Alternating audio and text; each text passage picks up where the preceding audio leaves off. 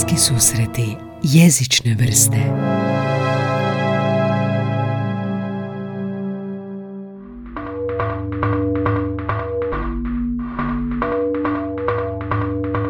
danas je sa mnom a, satiričar, novinar, voditelj i još puno toga, između ostalog i podcaster, a, što meni olakšava puno posao. Borna Sor. Borna, imam blic pitanja za tebe odmah na početku. Tko si ti i još važnije, što ti jezik predstavlja? Lijep pozdrav, hvala što si me zvao. Um, ja sam manje više trenutno sad samo satiričar. Ovaj, ali bio sam još dosta stvari o kojima ćemo pričati. Debatant, recimo jedna stvari. Što mi jezik predstavlja? Oružje. Oružje. Uplašio si me malo svojim oružje. A, Imali smo već-. Imali smo već oruđe i sad, zašto baš oružje? Zvuči mi malo agresivno. Šta to znači? Pa, zato jer je, zato jer je e, jezik kao takav sigurno služi da bi mogao zamijeniti e, druga oružja, tako da Aha. u, u usporedbi sa ostalim oružjima on je najmanje e, ubojit, to neko bi mogao reći najviše ubojit, ali a, mislim da jezik kad ga gledamo i kad ga koristimo trebamo uvijek znati um, koja je njegova maksimalna moć, a ne koja je minimalna moć, zar ne? Mislim kad, neko, kad, kad pričamo o nogometu i onda kad pričamo o, kako, ne znam, kako je nogomet super, onda znamo da pričamo, ne znam, o Maradoni, pričamo o Peleu, pričamo o Mesiju. E, Ne pričamo sad o našoj kvartovskoj utakmici e, lokalnoj, premda i dalje u njoj ćemo mi fizički uživati. E pa tako je s jezikom, kada pričamo o jeziku, onda ne smijemo sad uzeti za primjer nekog a, prosječnog a, govornika ili osobu koja koristi jezik, eto, reda radi, nego Mhm. moramo uzeti najjače one primjere.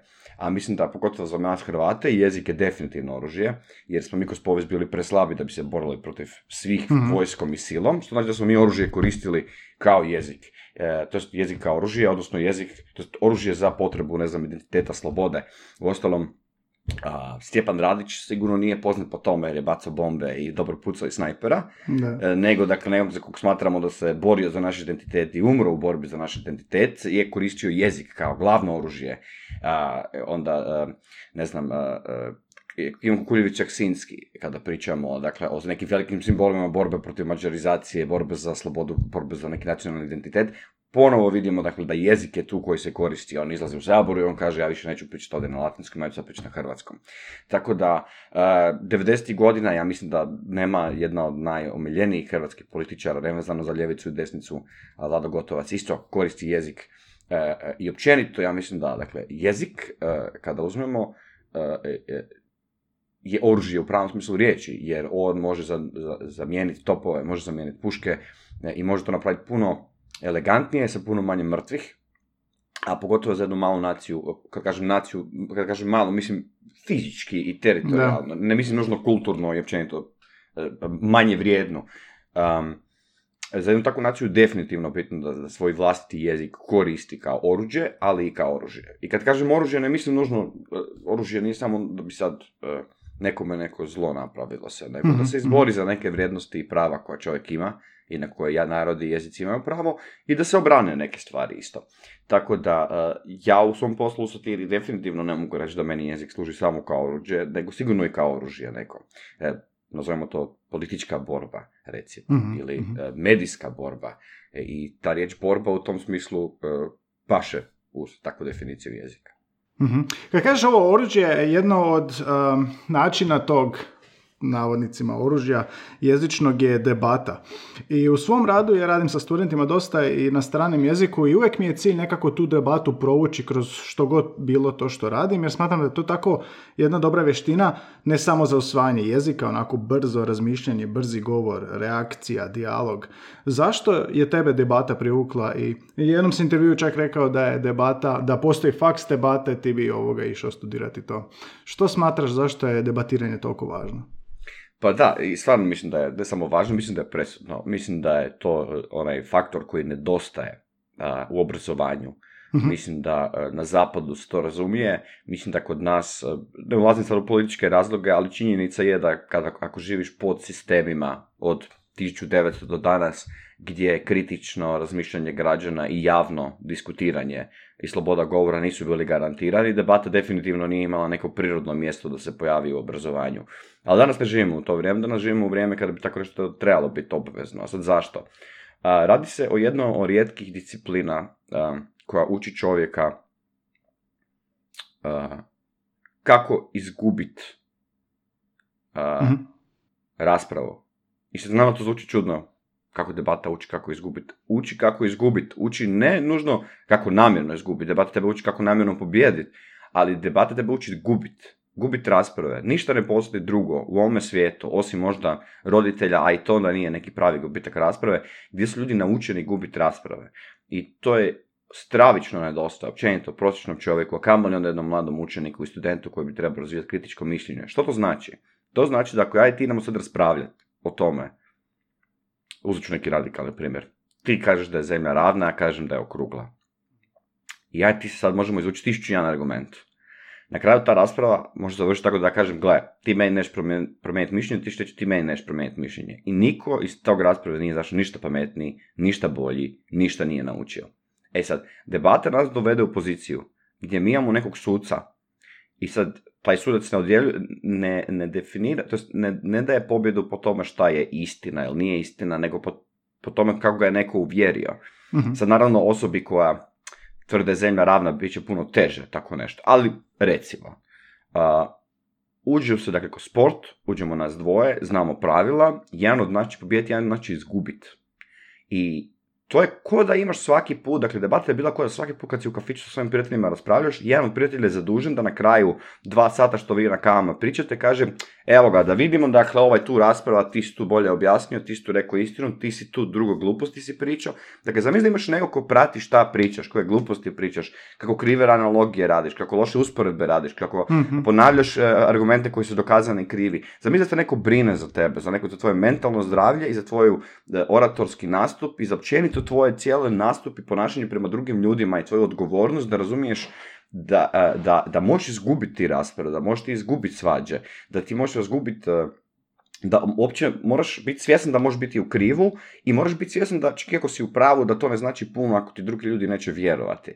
I Mhm. debata to me uči cijelo vrijeme. Tako da e, ovo što ja recimo sad radim, dakle e, e, to je potreba da stvoriš dobar argument. Ali ne samo da stvoriš dobar argument, potreba da ne ponavljaš tuđe argumente.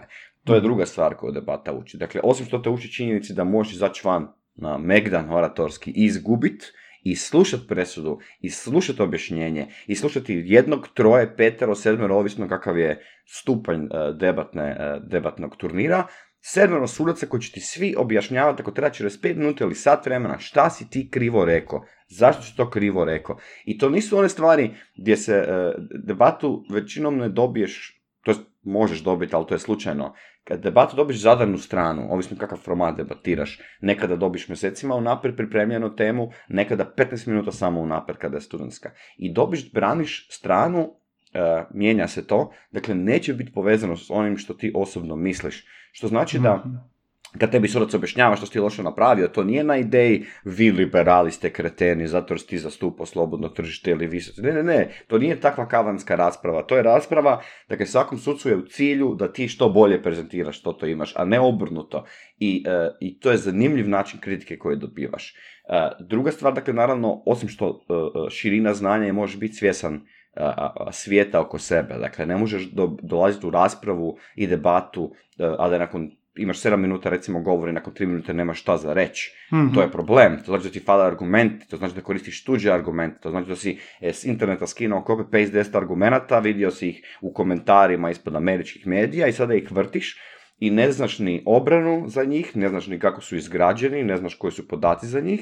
A, I ono što na kraju dana bi još rekao da je za debatu možda najbitnije, dakle osim što te ona nauči i što te privikne, e, je taj neki osjećaj e, da moraš zastupati kako bi ja rekao, stvari koje ne vjeruješ. Mhm, To je- Da, da, da. I onda odjednom počinješ svačat da kvalitetna argumentacija i e, pametan pristup e, možeš stvoriti nove argumente za steze koje si ti bio protiv.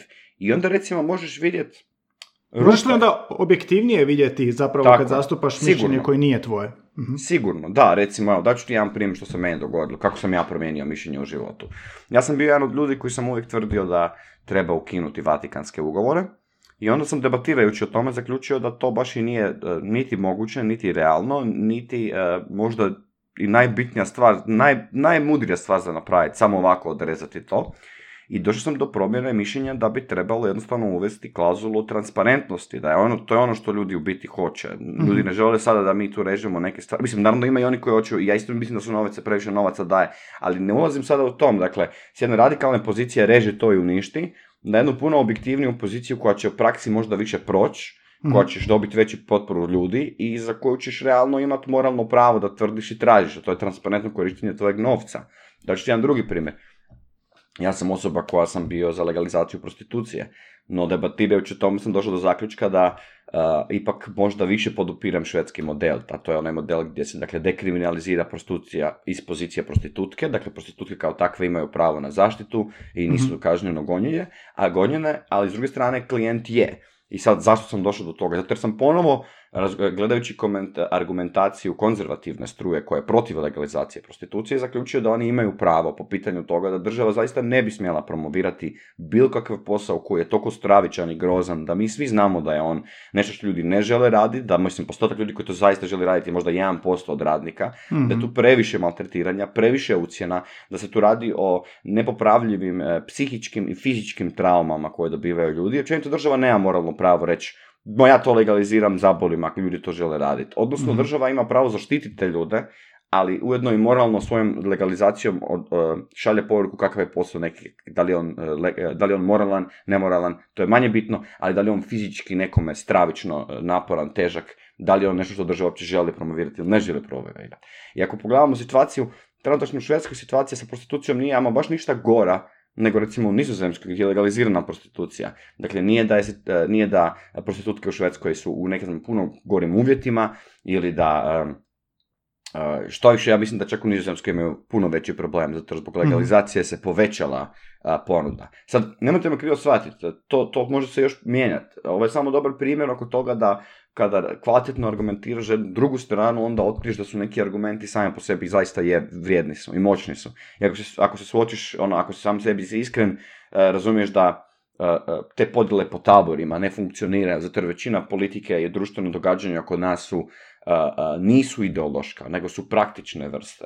Ono što bi na zapadu nazvali policy, policy programi, policy politika. To je ideja gdje ti od svoje vlade e, ili sabora očekuješ da mi dođe sa programom i kaže ovo ćemo napraviti, ovako će izgledati plan, ovo su benefiti i ovo će biti minusi. I to je to, a ne ideološke rasprave. Ovo radimo zato jer su prije 100 godina ljudi ovo rekli ili ovo radimo jer su naši mrtvi ovo htjeli i takve stvari. Dakle, ujedno dakle, debata tome uči. Dakle, uči da malo drugačije pogledaš stvari oko sebe, da koristeći jezik e, e, e, strgaš, strgaš zadane formula, jer jezik je isto neka formula jednadžba i on je isto zapisan. Ako ti u glavi tisuću puta sebi ponoviš jednu poziciju, e, tebi će ta pozicija postati toliko prirodna, organska, da ti neš ni shvatiti, da si ti samo riječima iskonstruirao nešto što ne mora biti. Da. Daću ti jedan primjer, evo sad zadnju epizodu, dosta ljudi mi je pohvalilo to, a to je nešto sam ja u debati dosta često radio, jer to u debati općenito ljudi rade. A, to je dakle, ako si recimo e, kasniji si govornik, dakle izlaziš van, recimo studentska debata je bila, imao si vladu i opoziciju, to dvije vlade i dvije opozicije, dakle sve svemu jedna strana je imala četiri govornike, sad sam mislim da izlaziš van kod treći e, govornik e, vlade ili opozicije, to znači da prije tebe, ako su dobri govornici iskoristili argumente, tebi neće puno ostati. Dakle, jedan od ciljeva je ne ponavljati uvijek Mhm. ta ista dva, tri argumenta, nego konstantno za svaku temu tražiti nove. I tako sam recimo u zadnjoj epizodi obradio ja temu HOS-a i HOS-ove ploče. Ovaj, I to je obrađeno iz pozicije jedne argumentacije koja do sad baš u Hrvatskoj se uopće ne vidi. A ne vidi se zašto? Zato jer većinom desnica ima svoje zadane argumente, ljevica ima svoje zadane argumente. Ja ne ulazim u sad to tko je u krivu, tko je u pravu, samo želim reći da onda nema puno em, kreative oko Mhm, toga. mhm. I onda sam ja obradio temu tu e, pristup HOS-u kao nešto što je nešto što ljevica mora prigrliti, a ne obrnuto, zato jer je, se radi o e, povijesnim trenucima Hrvatska grata, kada su dakle hrvatski građani, pripadnici HOS-a, bili ubijani od strane hrvatske vlade, dakle rađen je ratni zločin od strane hrvatske vlade nad njima. To je tema koju definitivno ljevica u Hrvatskoj uvijek tvrdila da joj je bitna, da se nikad ne smije zaboraviti, da je hrvatska vlada činila zločine nad vlastitim civilima e, i to je nešto što recimo ljevica uopće ne razmišlja kad razmišlja o HOS-u. To oni su, ljevici, je, ljevici je HOS toliko radikalno desno da šta njih uopće ima Znaš, ono, kakve veze oni imaju sa tim da se rade zločini nad hrvatskim građanima, za kad mi smatramo da su oni ti koji su radili zločine nad hrvatskim građanima, ali činjenica je tada nijedan hrvatski građanin, čak i ako misliš da je ratni zločinac, ne zavređuje biti likvidiran. Tako da, ja sam to samo ovako rekao kao argument, ali ljudi su mi dosta poslali poruka poslije, rek, e, svi su rekli, vić nisam očekivao, uopće nisam razmišljao na taj način. Ali nije zato jer ljudi nisu pametni, mhm. da, nije zato jer ljudi nisu pametni, nego zato jer debata te uči da za svaku stvar imaš pripremljeno četiri argumenta, a većina, većina dnevno političkih tema su otprilike dva do tri argumenta, što znači da uvijek imaš jedan ekstra argument pripremljen i, i, i, i gledaš to na neki način objektivno, dakle ne pristupaš tezi uh, iz pozicije već zadanih uh, ono, rovovskih bitaka, nego iz gornje pozicije. Dakle, poziti nebitno šta ljudi misle o ljevici, šta ljudi misle o desnici, šta ljudi misle o Hosu, šta misle o oma. Idemo iz pozicije jednostavno Republika Hrvatska, zakoni Republike Hrvatske, građani Republike Hrvatske i unutar tih okvira šta je tu sve problem. I na kraju, uh, onda kad gledaš svijet na taj način, shvatiš koliko puno se preklapaju um, ljudi koji misle da se jedni s drugima veze nemaju, a imaju jako puno veze. Samo ona prva dva argumenta ih toliko svađaju da oni ne vide da ih druga dva u biti na istu stranu stavljaju. E, ne u smislu da su to isti ljudi, ali... Ne vide šumu od drveća, jel? Da. Um, da te nešto pitam da malo lokaliziramo sad tu recimo debatu. U nekim zemljama, u Sjedinim američkim državama, pa i u Njemačkoj, da ne idemo daleko, debate su integralni dio nekakvog ili kurikuluma ili su tu klubovi i nešto. Misliš li da razlog zašto sve ovo što si naveo, odnosno kako u tim zemljama debate od ranih malih nogu se uvode, da su onda puno kasnije ljudi u toj komunikaciji nekako skloni doći do rješenja nego što je to kod nas. da, ali mislim da nije stvar e, i samo nužno rješenje. E, ne mora dobar ekonomist e, nužno biti vrhunski debatant, ali definitivno znat se izraziti znat se izraziti jasno i kratko. Znat e, se riješiti ono, uh, rokokoa u svom govoru, znat se mhm, riješiti mhm. na cifranih fraza, znat se riješiti mhm. floskula, to daje nevjerovatnu moć političaru, stručnjaku, bilo kojoj osobi, u bilo kojem polju koja radi neki ozbiljan i bitan posao. politika pogotovo je mjesto gdje ćeš Uvijek se neko kaže oni se vole sakrivati za fraza. Da, to su loši političari, to su ovi naši političari. Dakle, to da, to je niži e, ešalon, dakle to je onaj uh, niže kvalitete političar se sakriva iza floskula. Dobar političar ima jednostavno odličnu retoriku. Nema samo što se sakriva u ostalom. Dakle, Mislim, naravno ako si ti lopina sada pa kradeš, pa naravno ćeš lagati. Mislim, ne kažem da Sanader, za Sanadera su rekli da je dobar govornik, ali nije, Sanader je bio loš govornik. Za Sanadera su govorili ljudi da je dobar govornik samo zato jer je znao govoriti prosto proširene rečenice, što je za hrvatske uvjete kao nis, ono, u, wow, vidi ga, i zna razliku priloga i pridjeva. Pa da, ali to nije, on je bio jako loš govornik, jer kad ti baviš se krivanjem, kad ti lažeš i ti je neko pljačkanje ono, opravdat, onda si uvijek loš govornik. Mislim, stvarno, jako je teško općenito biti dobar govornik kada trebaš uh, na taj način muljati, lagat. Uh, čak i Plenković koji kao bi trebao biti ok govornik, kada vidiš kakve, kakve on floskule i kakve oblike govora on koristi da bi sakrio neke gluposti, uh, to je sve jako loše. To je sve jako loše i to je onak ispod razine srednjoškolske debate i to bi ono pojeli za doručak klinci da im daš u srednjoj školi na debati, da im daš jednog Plenkovića ili Sanadera Ovaj, e, tako da, mislim da na zapadu se to koristi e, tradicionalno za, za, za svrhu toga da ti pričaš istinu. E, sad zvuči to možda absurdno, ali to je tako, jer na zapadu političari ne moraju toliko puno ulagat, jer su jer je politika interesna igra, igra interesnih skupina. Tako da, ako sam ja političar koji kaže da treba uložiti puno novaca u autoindustriju, pa valjda jasno da ja dobijam novce od autoindustrije, ja ne moram lagati, ali onda je samo na meni da ja kvalitetno izložim zašto treba uložiti novce u autoindustriju. I tu dolazi sad moja oratorika ili moja debata. Ali e, mislim da se ipak ne radi samo o tome da sad naši premijeri bi trebali biti ne znam koji vrhunski govornici, nego se to tiče onda svih. To se tiče općenito javne rasprave pa bio to stručnjak, bio to profesor, bio to novinar, bio to običan građanin, e, e, ako mi znamo o čemu pričamo i kako o tome pričamo, ćemo prije doći do zaključka i prije ćemo završiti debatu i prije ćemo onda moći na neki način glasati. I to je velika razlika. Ja mislim da u Hrvatskoj, dakle, samo da na brzinu objasnim, u Hrvatskoj ne postoji e, debata kao službeni predmet po pitanju toga da je on kao predmet predmet. U Hrvatskoj postoji, ovisno o stupnju obrazovanja, dakle u osnovnoj školi i srednjoj školi postoje dakle Hrvatsko debatno društvo koje se brine, koje u suradnji sa državom organizira debatne e, klubove po osnovnim i srednjim školama i država uh, subvencionira, odnosno sudjeluje u državnom prvenstvu i srednjoškolske i osnovnoškolske debate, vide se čak neki bodovi, možda dobivaju za upisa faks i to je sve super, ali to je isto relativno novo, mislim relativno novo. Deset godina nije mm novo, ali uh, je, to isto nije tako krenulo. Odnosno, to isto nakon godina i godina, kad sam ja recimo išao, tog nije bilo. Uh, bilo je uh, turnira, bilo je klubova, škole su pomagale, neki profesori bi bili službeno kao vodili debatu, većinom su to učenici studenti vodili sami jer su puno bolje znali i bili su na turnirima. Uh, I onda imamo studentsku debatu koja recimo je to recimo sramota da studentska debata kao takva nije priznata od strane uh, ovoga sveučilišta kao najnormalniji predmet jer mislim uspjeh, uspjesi koje smo mi uspjeli postići u zadnjih nekoliko godina, mladi neki debatanti, naši momci, to je, to je, to je neviđeno. Mhm. To, je, to je na razini dečki koji su bili u finalu svjetskog prvenstva u nogometu. To je na toj razini. Dakle, e, na, svjetskom, na, svjetskom, na svjetskoj razini e, postoje nekoliko kategorija u koje ti spadaš, ovisno od koje, s koje zemlje jesi. Dakle, ako sam iz Engleske, Irske, ako sam iz Amerike, Kanade, Australije, onda sam ja native speaker i onda idem u najgornju open, uh, open kategoriju. E, ako mi je jezik e, English as a second language, to, čak mi to Hrvati još tu ne spadamo. To recimo, to su države u kojima e, se engleski koristi kao sekundarni ili ti studiraš recimo na engleskom, ali nisi nužno, nije ti to materinji jezik. I onda tek idemo mi, a to je English as a foreign language, to je ono što Hrvatima je u Hrvatskoj. Mhm. Tako je, u Hrvatskoj engleski se ne koristi na fakultetu, u školama, mislim, dobro, ovisno sad ako učiš engleski, doma ga ne koristiš, ne koristiš ga u medijima. E, i sad unutar tih, uh, unutar tih gabarita bilo je skoro nezamislivo ili iznimno teško da se uopće neko probije ovaj, uh, uh, u, u kategoriju, u, u glavnu kategoriju na svjetskoj mm razini.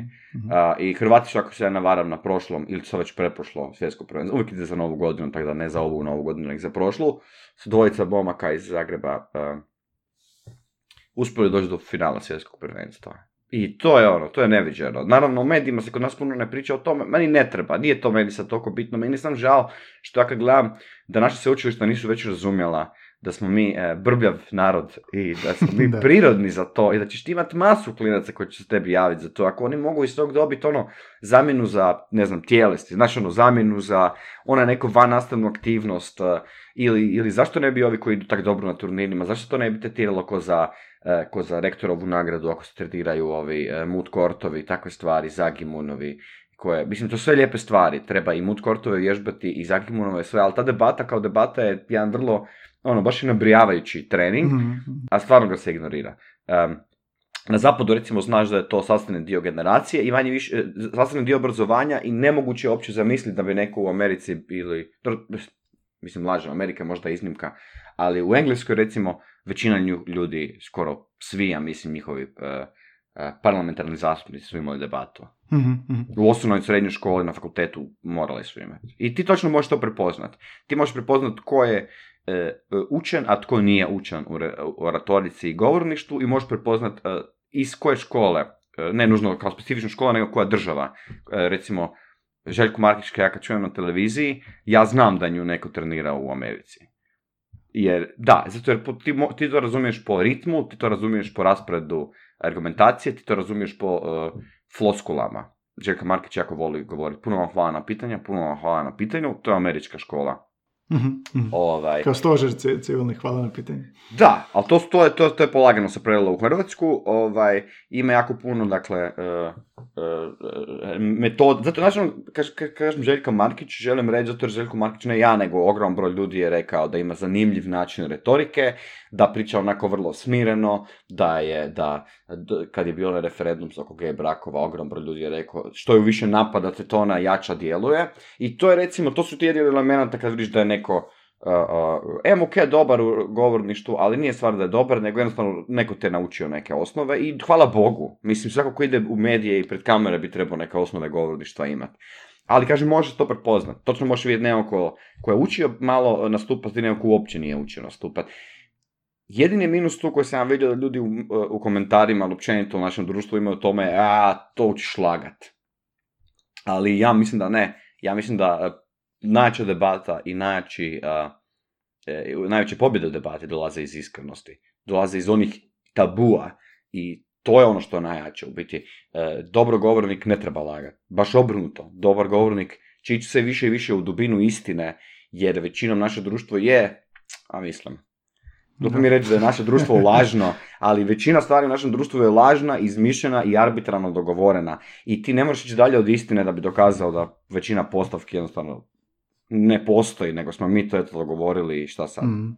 A, a sviđa mi za ovo kad si rekao učite izgubiti. Sad, mi nismo baš narod, a, a, idemo lokalizirati i svesti to na običan razgovor u kafiću, znači ne javne ličnosti, ne političari. Mi nismo baš narod koji voli um, reći, aha, upravo si, uvjerio si me. Misliš li da ovo sve kada bi postojali, dakle, kolegiji, odnosno školski predmeti debatiranja, da bismo bili više malo i tolerantniji i razumljiviji u običnim tim razgovorima. Jer a, prosječan razgovor u kojem se ispostaviš da gubiš argument, ljudi znaju dizat glas, znaju mijenjati temu, znaju reći, a dobro ti to tako vidiš ili ono složimo se da se ne slažemo u najboljem slučaju, ali misliš da bi nam to pomoglo svima da ovako individualno kad piješ kao s frendovima da taj razgovor izgleda malo civiliziranije, da, da vodi nečemu više? Sigurno, sigurno. Mislim, ja znam svi moji prijatelji koji su išli sa mnom kolege na debatu, općenito, e, srednja škola, fakultet, nije bitno, e, ostali naši prijatelji i kolege koji nisu išli s nama na debatu, ne vole se svađati s nama. Ne vole se svađati s nama. Svađati ili pričati s vama? Pričati, argumentirati. Ma kad kažem svađati, ne mislim ja svađati, svađati. Ja mislim, mislim, ono, mislim ono što ti kažeš, sve nas ponese, znači ono, kada piješ, ma šta ti pričaš, glup, malo ovo, ovo, svi mm. tako pričaju, nije to problem. Problem je samo u tome da u jednom trenutku kada krene takva rasprava, ti ako si bio na debati to shvatiš i ti se onda malo spustiš i onda čekaš na te rupe u logici, argumentaciji i svemu i on meni dosta često druga strana kaže neće s tom pričati. Da, da, da, pa to. Kao s nemam što, ti si debatant, nemam ja što što pričaš ti meni debatirat, nemam ja, ne, ne, no, ne debatiram ja s tom o tom. E, ljudi, e, vidljiva je drugačije ponašanje i mislim da to sigurno fali ljudima, mislim da se volimo mi, e, mislim da je mentalitet da se ljudi vole pokoškat. Znaš ono, aha, ljudi vole zastupati, ja ću sad jednu stranu, a neku drugi drugu i onda što da rasprava ide, to se više zakopavaš i, I onda na kraju kažeš one stvari koje ti osobno ne vjeruješ. Znaš ono, mm. i mhm. čak ni ne mora biti nužno da se ti sad posvađaš sa svojim prijateljem. Ali ono, baš to na kavi pričamo i ove, onda, onda završava s argumentom, ma treba njih sve pobit, znaš te fore. I, pa to, ovaj, to, to. E, tako da je, mi to volimo raditi. I ja sad ne bi to oduzeo, uh, tu uh, dragost uh, svađe ljudima, ali mislim da bi pomoglo. Sigurno mislim da bi pomoglo. Ja znam za sebe da sam da je meni drago kad ja za nekom, nekom da mogu reći, slušaj, znaš što upravo si, bio sam u krivu. Ljude to uvijek iznenadi, ali mm. meni je to drago, zato jer meni to služi kao dobar, uh, ono, e, temelja, kamen temeljac za uh, to da će ta osoba vjerovati isto meni sljedeći put kad je budem govorio neki svoj argument, da očigledno imam ja mogućnost promjene mišljenja i razumijevanja argumenata, I, a, a i meni je dobro, meni je dobro da ja priznam da sam neko neke stvari promijenio mišljenje i lijepo je znao da to ti neka druga osoba radi. Mm. Mislim, to bi mogao biti minus. To je ono što nekada čovjek sebe ulovi, uh, ali mislim da to nije vezano s debatom. Uloviš sam sebe da si misliš, Isuse Bože, pa ja ne znam šta ja vjerujem. Kao ja više ne znam šta da vjerujem, u smislu, kao ja vjerujem ovo, ali da li ja to zaista vjerujem ili ja želim vjerovati to, a u biti sam neka druga osoba. Uh, Znači, ono, to su pogotovo to pitanja empatije, pitanja mržnje, pitanja šta bi ti napravio da ste u poziciji, e, u poziciji a šta, šta misliš da neko drugi treba raditi u toj poziciji. Mm. Odnosno, mislim da niko od nas nema zadane stavove u vezi svake stvari cijelo vrijeme. I to je isto onda bitno za prihvatiti, tako da uh, je definitivno to poželjno. Ja bih samo htio još dodati na to da, da mislim da u običnoj raspravi bi ljudi manje vremena gubili uh, vrteći se u krug jer općenito kad se ljudi svađaju, onda volimo jedan drugome izvlačiti van mast. Znaš, pa rekao si tri stvari točno jedno krivo i sad ćemo samo o toj stvari pričati. Da, da, da, da. Ali ne znam, jel bi onda, uvijek razmišljam, bili to od, kad bi se, kad bi postali ti kolege, kad bi postali ti predmeti, kada bi se to svelo na takve razgovore kao što, da završavaju kao što si ti završio, dao pravo si, uvjerio si me, da li bi nam cijela, mislim to je sad već filozofiranje, ali da li bi nam cijelo poimanje i svačenje tuđih argumenata i političara bila na jednoj višoj razini, da bismo mi mogli malo manje biti onako, neću reći balkanci, nego strastveni i puno više onako um, s razumijevanjem pristupili svemu. Da, sigurno. Mislim, kako je rekao, Matoš je rekao, da dva Hrvata, tri stranke. Tako da, mi očigledno, dio naše kulture je da se ljudi vole, e, čak bi ja rekao, nekad, nekad je čak i kontriranje. Znaš, Mhm. nekad, ja, ja iskreno mislim da pola ljudi kod nas koji vjeruju da je zemlja ravna, to ne vjeruju. Mislim da oni to vjeruju samo zato jer mi ostali vjerujemo da nije. Znaš, I- tako i- Ili da... recimo kao što su, ako su pripadnici, ako su teorije zavjere, ako su zastupnici teorije zavjere jedne, onda automatski moraju biti zastupnici svih teorija zavjere. To Da, je isto. mislim, Ka- kako da nije djelomično?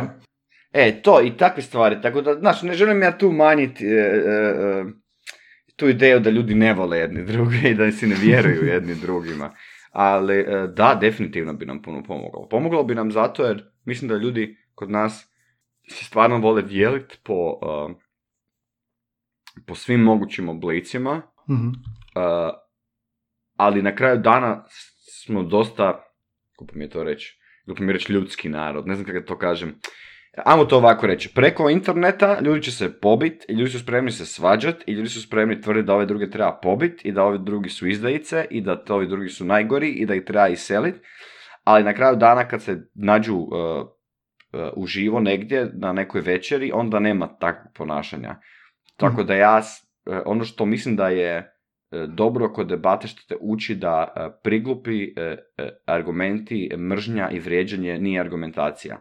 Tako da možda bi to od prosječne osobe bi osjećaj kao da gubiš utakmicu ako bi se okrenuo običnom vrijeđanju i provociranju, znaš. Tako da to bi možda pomoglo. Jednostavno naučiš bolje stvari, e, e, razviješ ukus, e, želiš, ono, znaš, da li, se, da bi se vraćao bureku cijelo vrijeme ako si se navukao na ne, imaš novaca i navuku si se na neku, ne znam kakvu, ono, homemade pie ili nešto. Da, probao bi, e, užitak je taj burek pojest, ali mislim da se ne bi vraćao cijelo vrijeme. Tako da mislim da bi nam pomoglo Pomoglo bi svakoj osobi koja se frustrira e, sa izražavanjem svojih vlastitih mišljenja, je frustriran i onda ide u vrijeđanje i onda ide u divljanje. E, Mhm. tim ljudima bi pomoglo. I onda bi pomoglo i nama koji s tim ljudima diskutiramo i onda bi svima nama općenito društvu pomoglo zato jer bi se znalo da razina e, e, komunikacije oko nečega je takva i takva. I to općenito to je izraz koji kod nas, e, to je on, baš to izraz, razina komunikacije.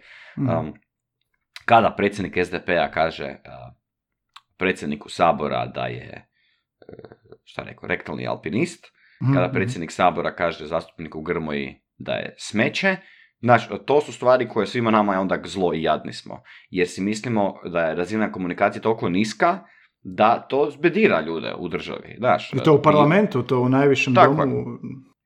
I dio mladih ljudi će sigurno, neće niko reći ja ću otići zbog Bernardića i Androkovića jer su to rekli, ali oće, oće i zbog toga. Općenito ljudi će otići jer žele otići u neku, kako bi rekli, sređeno i civilizirano društvo. Jedan od elemenata je to da se zna kako se priča. A, um, kažem, lagano je kad naučiš, zato jer to ti je vlastita želja. Znaš ono, ako znaš dobro igrat nogomet, neš nikad uzet loku- loptu u ruku Mhm. i glumit da igramo i sakrivat ono enac. E, zato jer ti ne treba, zato jer znaš driblat, zato jer znaš e, ju dobro plasirat, zato jer znaš puknut, zabit u rašlje.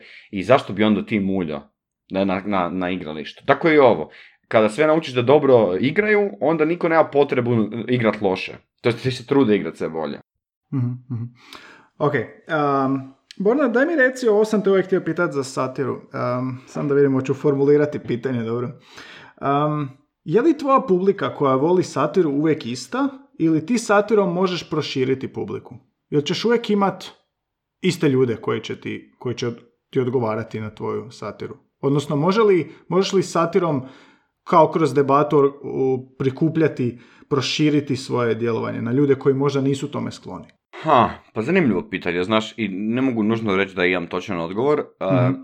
Mogu reći otprilike ovo. A, raznoliki ljudi nam, ovisno o emisiji, ovisno o fori, ovisno o konceptu satire dođu. Što znači? Dakle, recimo, imali smo na RTL kad smo imali emisiju, imali smo jedan segment koji se zvao Panel Hrvatska, Planet Hrvatska i različiti gosti bi dolazili tamo koje bi mi glumili. I jednu epizodu ja sam glumio Majora Udbe i Domagoj je pričao o problemu Udbe u Hrvatskoj i Zvone je glumio um, Branka Đapića, mislim, tako je. Brankov Đapićev otac koji je, kojeg je Udba ulovilo da krade radio Kazić, to je bila sprdnjena Tomislava Karamarka, i onda on njima izdao hrvatske nacionaliste 71. ali pošto on kao, on je veliki Hrvat bio, otac Branka e, Đapića, i onda on krive ljude prijavio. Tako da kao, svi ovi 71. koji su pohapšeni su sve nevini, ali kao, i takve gluposti. I sada, i sad, to je RTL televizija i mi to radimo i ne znam, taj segment traje 7 minuta i ja gledam tog majora Udbe i ja objašnjavam da Udba kontrolira sve živo, da Udba ne treba kontrolirati medije jer su građani sami po sebi, ne bi bilo briga da sutra izađe van popis Udbaša jer eto, bitnije je tko, se, tko je s kim i e, tko se slikao u gačicama. E, i, I komentari ispod masa pravaša, znaš, masa desnice, i, i ispod svi pišu svaka čast, bravo, tko drugi u Hrvatskoj ima na, na javnoj televiziji pravo, to na nacionalnoj frekvenciji, na taj način pričati o, o problemu udbe i svega i se ti shvatiš da, ti si s ovom satirom dotaknuo neki dio gledatelja i građana za koje nisi nužno mislio da ćeš ih Mislim, ja bi ih volio da oni inače gledaju nas, samo nas oni ne vole, zato jer dio ljudi koji su Ajmo to ovako reći, oni ljudi koji misle da je vrijeđanje, da je vrijeđanje države i vrijeđanje njih kada se priča o, ne znam, hrvatskim ratnim zločinima, onda ti ljudi nas ne vole. mm I takve stvari. E, e, ali sada ne, dakle sad je bila situacija obrnuta. E, I onda ti shvatiš da, pošto smo mi u političkoj satiri, Domago i ja, video političkoj satiri, to znači da mi u biti radimo stvari koje su nama normalne, ali ne postoji baš puno ljudi, to u, u ovom video segmentu ne postoji niko ko se bavi političkom satirom. Um, to slažem, evo, Perlan se vratio na Z1. Mm-hmm. Uh, tako da nama nije, mi to ne doživljavamo na taj način, ali publika zaključujem doživljava, tako da, da bi odgovorio na ovo tvoje pitanje, ću reći da, dakle sigurno možemo do, do, dosegnuti veći broj ljudi i raznolike gledatelje, ali ja mislim da na kraju dana, uh, s obzirom šta mi radimo i kakve vrijednosti mi promoviramo i zastupamo, uh, sve iznad 10% hrvatske populacije ja smatram velikim uspjehom. Zato jer mislim da otprilike oko 10% hrvatske populacije e, zanima politika, a da ih ujedno zanima politika koja e, ne naginje onoj priči e, nemoj javno kritizirati svoje jer to je sramota i time ti izdaješ nešto. Ili, ne znam, mrziš svoju zemlju ako ju kritiziraš i takve gluposti. I ja razumijem e, zašto i dio i nas gledaju i starije generacije, e, dakle imamo ono imamo klina, imamo ljudi od 12 godina koji nam pišu komentarima. E, ja gledam svaki prime time i znam BDP svake zemlje u Europi. I to mi je super. to mi je super, ne znam kao su ti klinci, ali super su klinci iz neka samo. Ove, ali imamo i puno gledatelja koji su starije životne dobi. Ja mislim da je to isto zato jer u vrijeme kad su oni bili uh, naših godina, nije bilo takvog ničega uopće, nije postojalo, niti je smjelo biti tako isto dopušteno da postoji. To je možda je Nikša Full Gossip radio nešto, ali on bio zabranjen i nikad, nikad to nije bilo emitirano. tako da, mislim da različiti broj ljudi, ovisno o generaciji i ovisno o temi možemo prihvatiti. Sad, naravno, mislim da postoji dio ljudi koji mi odbijamo automatski. Mislim da, pod jedan domog ja nismo komičari, tako da sigurno, sigurno postoji ljudi koji naš smisao za humor ne smatraju da je dovoljno zanimljiv i zabavan da bi nekom, da bi sad neko dao pol sata vremena na nas. Ali mislim da je to misliš, sekundarno. Mislim da, mislim... dođu prema tebi kao da očekuje stand-up komediju, pa zato? Dakle, ne, očekuje smiješno nešto, sad ne mora očekivati stand-up komediju, nego pogleda prvih 5-6 minuta, ne nasmije se na ništa i onda ode, jer kaže, ovo je meni dosadno, nije mi zabavno, zanimljivo. Uh, što ja razumijem i mislim, svako ima pravo na to da, da, da ima različiti ukus u humoru, samo stvar u tome da mi nismo komičari, odnosno dosta često naša fora nije stavljena tu da bi bila haha. A i u ostalom, naš format uh, nije, nije uobičajeno biti naš format. Naš format je sad uobičajen u vrijeme korone, gdje su svi late night showovi ili uh, weekly uh, vibe imitiraju nas, a to je jedna osoba u studiju gdje nema nikoga. Tako da, i tek onda kad gledaš sada uh, uh, John Olivera ili Colbera ili nekog, tek sad vidiš koliko puno igra studio, publika, mm. scenaristi, glumci, band i to sve jako igra puno i to sve uzima pažnju i sve to zanimljivo i sve to onda puno nabrijano i napucano i to je super. Tako da ovo što trenutno Domagoj ja radimo, e, mislim da može dosegnuti e, određenu populaciju, ali nikad neću sam sebi lagati da ćemo im biti nešto sad masovno popularni e, i da će nas, ne znam, gledati dva miliona Hrvata. Mislim, možda hoće, možda hoće, ali ja ne znam, ja mislim da bi to moglo biti moguće samo kad bi mi malo dobili još financijsku neku pomoć i onda bi mogli uložiti puno više u istraživački element naše emisije, za što bi trebao neki novac za, naravno, istraživače i novinare. Jer to ono što fali Hrvatskoj i to ono što bi ja doma sigurno htjeli raditi, isto kao što se nismo, nismo htjeli biti komičari na način da se odmaknemo od političke satire, nek smo htjeli biti politički satiričari, na isti način mislimo da je jedan od elemenata dobre političke satire je ono što John Oliver radi. Mislim da ono što John Oliver je općenito napravio, nek što je otišao iz Daily Showa, je najbolja moguća stvar koju je napravio, a to je napravio, postavio novi format i taj novi format je nova generacija takvih formata. To dakle, je istraživačko komično novinarstvo. Tako, tako je. Dakle, to je tematski vezano i sve. I Hrvatska bi dušu dala za tako nešto. Zašto? Ko, ko ne bi sutra dan gledao pola sata dokumentarca zabavnog o privatizaciji? Znaš, ono, napokon na jednom mjestu, sa egzaktnim brojkama, sa egzaktnim e, periodima, e, da se zna ovo, ovo, broj ljudi, ovo, ovo je ukupan broj firmi i novaca je svega bio, ovo je sada broj firmi i novaca, ovo je broj radnika, ovo je sad broj otkaza. Znači, ono, e, jednostavno, toliko, toliko, neke teme su toliko bitne i velike da ih čovjek proživljava i onda jako teško, nismo svi stručnjaci. I onda želiš pogledati pola sata dokumentarca o nečemu, a, a s druge strane, vrlo si svjestan da ti je konkurencija ljubav je na selu, a, ne znam, ono, sa, muškarac, gospodin savršen ne znam što, i ti se moraš boriti za zabavni, e, zabavni segment kod prosječnog gledatelja, jer e, općenito ta neka ideja, ljudi bi sami trebali biti odgovorni, to ne funkcionira. Ljudi koji se žele boriti za bolje društvo i za bolju političku situaciju u Hrvatskoj su ljudi koji moraju razumjeti da sami, da mora, sami na sebe moraju preuzeti odgovornost E, edukacije, obrazovanja i utjecaja na druge ljude. Niko neće samo od sebe doći na nas gledati. Zašto bi iko došao na nas gledati? Osoba koja gleda uh, Ljubav je na selu nije osoba koja će doći odmah nas pogledati. Dakle, ja moram napraviti nešto zbog čega bi osoba koja gleda Ljubav je na selu došla kod nas uh, i pratila naš program. Da bi ljudi meni... gledali debatu? Bi, bi, ljudi bi gledali debatu, samo debatu, debatu treba dobra produkcija, da dobro, dobro treba režiju to postaviti. Pa bila je ona Željka Ogresta, je li tako neko bio? Piramida, tako je. Tako. Piramida, ali, tako je. Ali mhm. to, to je, kako bi ja rekao... Neki oblik, nije baš... Jel, to, da, neki oblik, znaju imati, na, na YouTube ljudi mogu pogledati ako hoće, mogu pisati Oxford uh, University Debate, e, i, i oni tamo organiziraju dakle, u svom debate clubu uh, debate gdje dolaze poznati ljudi i ljudi iz struke mm. ne znam, od, od biskupa do, do Steven Fraja, do, do, dakle, do Dawkinsa, dakle, općenito e, vezano za debatu zovu prave ljude i ti ljudi nastupe u nekom formatu sada. I to su prave debate i to je stvarno zanimljivo izgledati. Mm. Mislim, to je sad vremena da, prave diskusije, a ne ove, mislim, kad kažem ne mislim to negativno po Ameriku, ali ono američka ova TV diskusija gdje manje više sve ono, ko naše otvoreno, znaš, ono, ništa neću aha, doznat. Gledam to samo zato da bi čuo sve stvari kako se ponavljaju, da bi možda jedan, jedan gost napokon rekao nešto što, ali taj gost je naravno uvijek najmanje, njega se zove jednom u pet godina, a ova osoba koju se vidi svaki drugi mjesec u otvorenom, on uvijek vrti iste stvari. Dakle, ali ovo je baš ono, ovo je sat i pol recimo vremena ili sat vremena, baš ono, vrhunske rasprave. Zanimate evolucija, evo imamo biskupa, imamo Dokinsa, i sad idemo rokat. I, nisu takve zadane stvari da ono što očekuješ u da ćeš dobiti, e, tako da je pametno. Kod nas bi to sigurno dobro funkcioniralo. Pa ja bi to gledao, ja bi da vidim i to da one po pravilima debate i da ti imaš stikno pravila, imaš suce koji odlučuju, baš to bi ono bilo zaista... Da.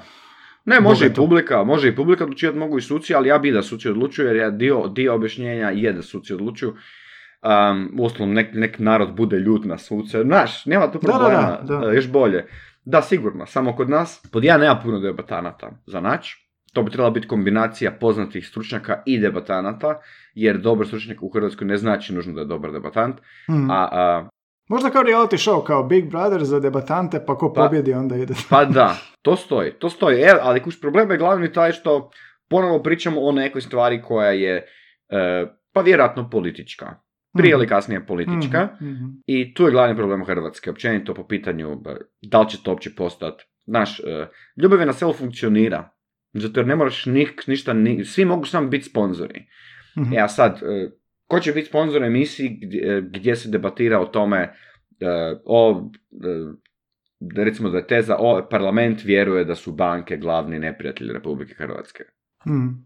I što naravno mogu ja kao opozicija tvrditi, to je absurdno, bez banaka ne bi imali stabilnu ekonomiju, banke su gara- garancija a, a, a, e, jednog razvoja baziranog na ideji Mhm. dakle, e, e, e, ono, protoka novca i to se pojačava ekonomiju. Naravno da ja to mogu, ali sama činjenica da će ti onda imati neko će izaći van i reći ne, sad ću vam ja navesti broj primjera gdje su banke sve e, e, protuzakonito uzele novac Hrvatima, tu je već, to je već alarm, tu je već ogroman alarm.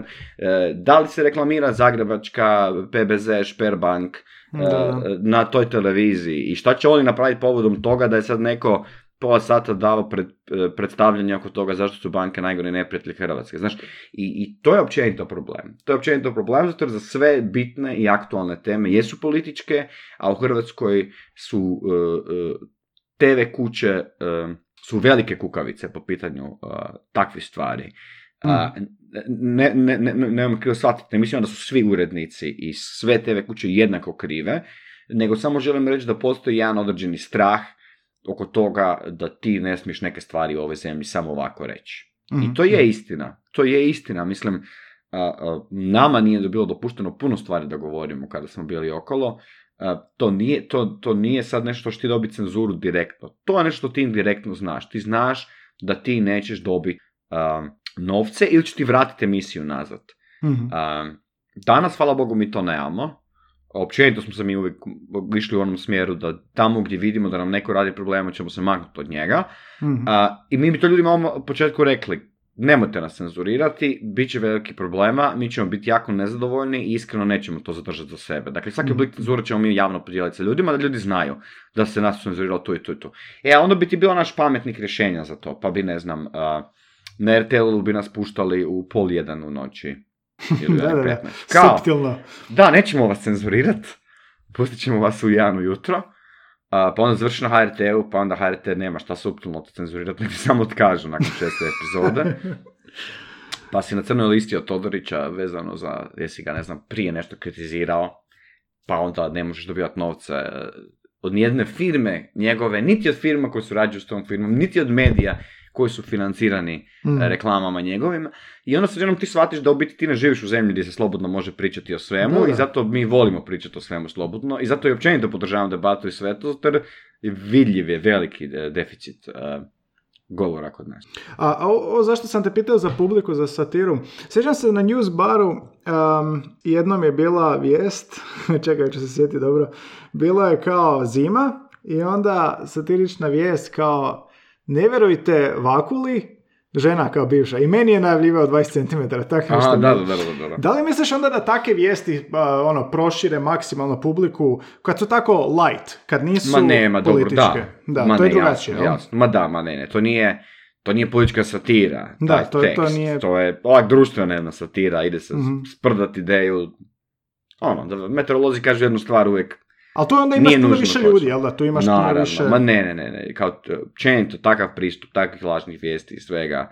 Uh, to danas je to teško reći. Danas ti kažeš fake, kad su mi to krenuli raditi, taj izraz nije postojao. Mhm, Mi smo mhm. govorili lažne vijesti i ljudi su točno znali na što se misli, danas se ne misli na to isto. Dakle, danas ti moraš reći satirične vijesti. Da, da, da, da.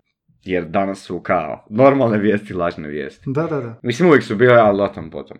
E, I e, da, definitivno, ma ne, ne, nema me krivo shvatiti, takva društvena satira je odlična. Ona, općenito, e, ti želiš privući, e, e, ti, žel- ti želiš ljudima omogućiti da imaju nešto čim se mogu zabaviti, nešto čim se mogu nasmijati, nevezano tko su i šta su, i kakvo političko mišljenje imaju vezano za neku temu koju ćeš ti inače politički obraditi.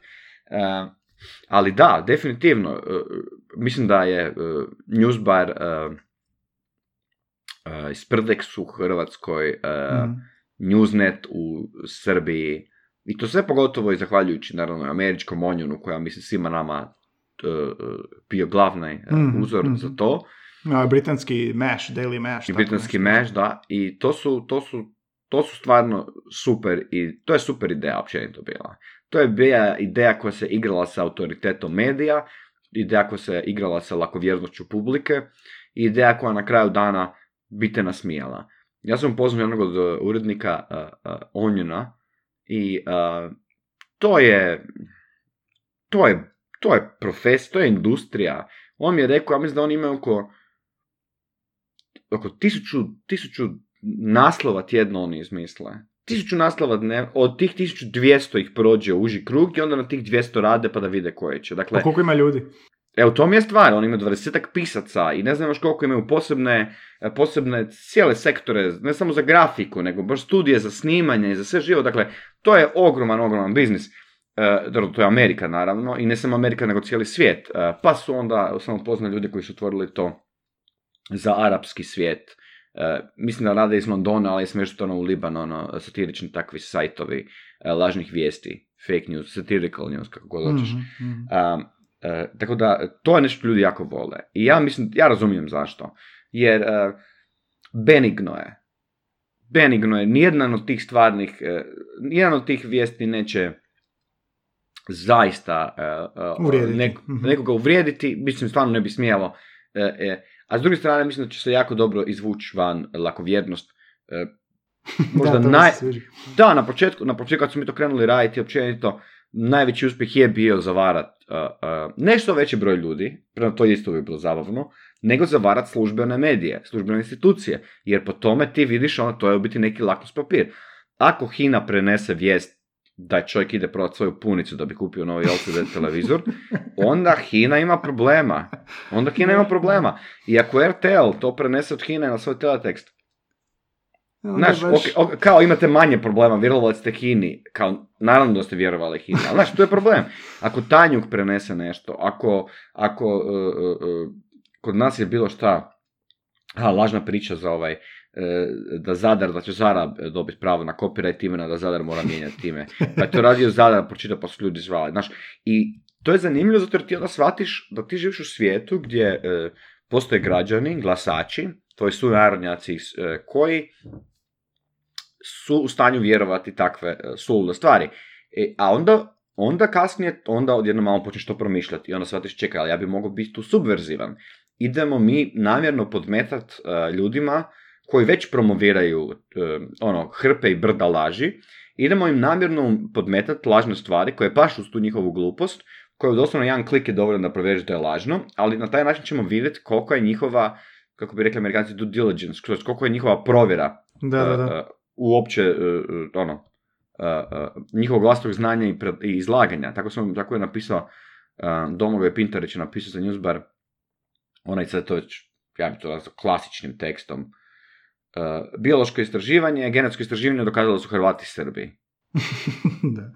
Dakle, vrlo bazično. I sad, on je iskoristio tu malo, citirao, malo kopirao ovaj, nešto što je Primorac radio i sve to, ali je stavio neke vrlo jasne stvari koje bi trebala dati do znanja svakom, svakom uh, objektivnom kritički čitatelju- pristupa. Tako je, svakom kritičkim pristupom, svakom čitatelju željnom da vidi da li je ovo istina ili ne. Tako je nazvao recimo to institut Franjo Arapović iz Zagreba. Sad ne znam ko nas gleda na podcastu, ljudi možda su neki mlađi ne znaju, Franjo Arapović je poznati hrvatski košarkaš bio, bio je poznat osim po tome što je košarkaš, to da je tup ko stup bio. I to nazvati institut istraživački Franjo Arapović je baš absurdno. No naravno da ljudi iz Srbije koji su to prenijeli, su to najnormalnije prenijeli. I sad u jednom trenutku je to evoluiralo do te razine da ti vidiš dio po dio teksta se mijenja. Tako da recimo u jednom trenutku je sad taj dio gdje Hrvati su kao genetski Srbi iz 10. stoljeća, e, ali su sad Srbi su današnji Turci. Taj dio odjednom je nestao. Taj dio je nestao. Sad je odjednom je ostao samo ovaj dio gdje su Hrvati e, Srbi. Onda odjednom neko je zaključio Franjo Arapović je znao vjerojatno da to košarkaš, pa je rekao, znaš šta, napišite institut FA. E, onda, onda je taj institut jednom postao švicarski institut. I tako da bi ti to zaista, ja bi prije dvije godine na televiziji, neki srpski program, ti najnormalnije imaš nekoga, ona emisija, kako se zove, ona njihova emisija. Čirilica se baš zove, re, bila latinica, je bila kod nas, da, da, čirilicu. Da. Mm. Ovaj, I onda tamo neki gost govori, pa dobro, pa to se zna, pa Hrvati, pa ima ovaj poznati švicarski institut FA, koji je radio analizu njihovih genata, oni su sve Srbi, e, to je dokazano. Znaš, I ti to gledaš i ti misliš, dakle, to je to. Tako laž funkcionira, tako ideologije izmišljotine funkcioniraju. Dakle, mi, mm. hvala Bogu, imamo ono papirni trag, imamo dokaz i ljudi se mogu tom sprdati smijat, ali koliko drugih stvari nema to, a iste gluposti nam pričaju, iste ideologije promoviraju, iste laži guraju i na isti način ne kritički, dakle pokupili su negdje na netu. I mislim da je to u ovo sad doba kada Bill Gates nas sve truje sa 5G mrežom i korona je izmišljena ono, u laboratorijima ljudi guštera, mm. je jako dobro za podsjetit se koliko lagano su ljudi u stanju povjerovati bilo kakvu glupost. I čekaj kad mi pokažeš taj link na taj članak, što sam ja jednom napravio bio isto, E, ljudi kažu, to je, vi ste, vi ste prepisali to od negdje drugdje, izmijenili ste nekoliko riječi, to je sve istina, čito sam ja. Tako da, to je dobro vrijeme bilo. Dobro vrijeme je bilo kad smo mi to počeli raditi, jer smo bili, mogli smo e, pripremiti kao Hrvatsku na dolazak lažnih vijesti, ali eto, na kraju se dokazalo da te pripreme nisu puno pomogle u životu. Vi ste bili hipsteri lažnih vijesti. E. Ali, ovoga, ali to, to mi zvuči malo i opasno. Mislim, sve kad se onak smijemo o tome, ali to stvarno može biti opasno. Pa bio je i Vučić s onim eh, tenkom ispred Borussia Dortmund stadiona, isto tako, tako nešto. Da, da, da. Ma može biti, gle, nemojmo sad zavaravati. Svaka osoba koja tako nešto radi, uh, ima da je odgovornosti šta će, šta će raditi. Dakle, ako ja napišem, znaš, ako sam ja uh, Pernar, pa kažem C vitamin trebate uzimati ako imate rak, to je onda opasna lažna vijest. Ja snosim neku odgovornost ako neko ko bi trebao ići u bolnicu ostati doma i sada guta C vitamine, ono. To je, to je moja odgovornost, to je veliki problem. Dakle, ja uvijek kao autor, ali i svi moji kolege, kad nešto pišeš, zamišljaš uh, i razmišljaš, mislim, trebao bi, na kog se to odnosi i kog se to tiče i ako ljudi će povjerovati u to. Mm. Znaš, i onda većinom i onako ideš udarat prema gore. Tako da ideš udarat tamo gdje znaš da neće niko stradat. Ne znam. Mm, mm. Uh, jedan od kitova je bilo uh, uh, skup katoličke mladeži u Dubrovniku, nestao sav alkohol i kondomi sa kioska. Kužiš, i sad, da li će tu neko stradat? Da li će neki roditelj nazvat neko svoje dijete koje je poslao Dubrovnik i ono vrijeđat ga i reći mu izvoli doći doma, znam šta radite i da li će ta osoba dobiti, dobiti batina? Ja se stvarno nadam da ne ti to možeš gledati na taj način, tu odgovornost leži. Ali, ali za promoviranje nekih opasnih mržnja i svega, to možeš, mi to nikad nismo radili. Uvijek mm. ti možeš slobodno napisati, ne znam, neku lažnu vijest o Romima, ono, ovo je raspored kako Romi kradu, ne znam što, i misli da je to smiješno, to uopće nije smiješno, neko će dobiti batina na cesti, zato jer netrpeljivost je stvarna, zato jer ugrožene skupine su stvarne i ugrožene su zato jer nemaju jednaku mogućnost zaštite. I ovaj, tako da, tu treba biti čovjek pažljiv. Mislim, ima neke stvari koje sam ja napravio, koje sam još uvijek ponosan i koje dan danas vidim da političari citiraju, uh, koje, koje recimo, koje recimo spada pod ovu ideju odgovornosti i da li sam pretjerao ili nisam. A to je, um, ja sam jako bio zainteresiran za američku politiku, pogotovo nakon do ovog September 11 jer sam tad shvatio da će nažalost cijeli svijet uh, od će morat gledati što Amerikanci rade. Onda sam se jako počeo interesirati za američku politiku, jer sam bio u srednjoj školi i onda sam krenuo otkrivatelj njihove, njihov predivan politički sustav i sulude stvari koje se tamo mm. postoje. I jedna od stvari koje sam zamijetio je e, ta njihova jako velika svađa oko poreza, prireza, oko novaca, ekonomije. Općenito ekonomska debata je kod njih bila uvijek iznimno moćna. To je ono što definiralo republikance puno više nego njihovi konzervativni pogledi. I ono što shvatio da se u tim raspravama među njima se jako puno često se poziva na velike vrijednosti njihovog društva, to su njihovi founding fathers, osnivači Amerike, i da kruže lažni citati. Dakle, oni su sa lažnim citatima svojih povijesnih ličnosti pokušavali dokazati da njihova argumentacija vrijedi i stoji. I onda sam, kad smo počeli raditi Newsbar, zaključio, pa zašto mi to ne bi napravili ovdje? I onda smo počeli napraviti taj serijal Izgubljene mudrosti, gdje su, gdje su neke stvari su smiješne, neke stvari su ono blesave, tipa ne znam, ono, Marija Antoaneta, u kriznim situacijama najbitnije ne izgubiti glavu i takve stvari. ovaj, uh, ali neke stvari sam ja odlučio napraviti, ne, ne, ne, neće biti fora. bit će ko ovi Amerikanci, da ja vidim kako Hrvati, da li mi provjeravamo to. I da li to nama bitno ili nije bitno. I ja sam napravio, Anton, moj kolega Anton Rajačić, grafičar, on nam je napravio grafike, on, mi je napravio, on, on je radio grafike, ja bi napisao, smislio scenarij, e, to citat. I onda sam napisao Anto Starčević, uh, prije će e, bankari i zelenaši uništiti san slobodne Hrvatske nego sve vojske Europe. Mhm. To ti je planulo. To ti je planulo. Dakle, to su, ne znam da li je bila HSP-ova Facebook stranica koja nije to cover stavila. Uh, onda gradonačelnik, mali gradonačelnik dole e, Vrgorca, e, ništa loše o njemu. Samo želim reći da je on iskoristio taj citat isto, Mhm, kad je mhm. rekao zašto on prebacuje račun grada Vrgorca u Hrvatsku poštansku banku jer je to jedina preostala hrvatska banka i da općenito ni, da je apsurdno da hrvatski gradovi nemaju, imaju račun u stranim bankama. Rekao je, da citiram oca domovine i onda je taj citat stavio. I taj citat se krenuo širiti, širiti i još ispod je napisano Zagreb 1888, da daje malo autentičnosti, da se kao zna kada je što. I onda, e, onda je Anton e, otišao jedan dan gore do tate nešto pogledati na kompjuter i vidio da on to ima na Facebooku stavljeno isto kao cover, da su to njegovi prijatelji i prvaši stavili. I onda je Anton rekao ocu, ali tata to, to, to nije rekao Ante Starčević. Rekao, kako nije? To je rekao u Saboru 1888. Dakle, sad, već, sad se već zna gdje je rekao. Kaže, ne, ne, ne, ne, to je Borna izmislio, ja sam to napravio. I onda je njegov tata zašutio malo i onda je razmišljao i rekao, znaš šta, nije bitno, u pravu je. Citat da, je, da, da, e, pa citat to, je to. istinit, citat je istinit. E, i onda se zapitaš ko je tvoja odgovornost. I onda se zapitaš da li je tvoja odgovornost, da li ti kad smisliš nešto što ljudi žele vjerovati.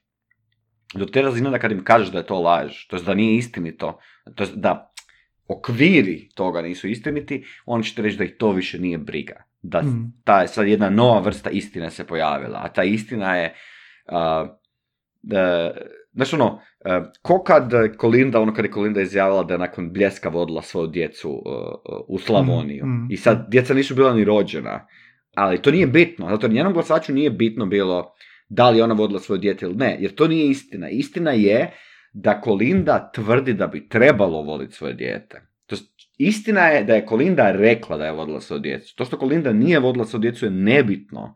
Bitno je da se promovira jedno, uh, jedna vrijednost. I sad, ako će tu vrijednost ćemo promovirati stvarima koje nisu nužno istinite, nije bitno. I tog se bojim. Dakle, bojim se samo kada lažna vijest, lažni citat ili nešto, a, postane toliko dobra ili moćna da ljudi, unatoč tome što znaju da je lažna, i dalje e, se odnose prema njoj kao da je dalje istinita. Znaš, e, Više zašto- nije bitno, da, više nije bitno, jer istina poslužila je svrsi.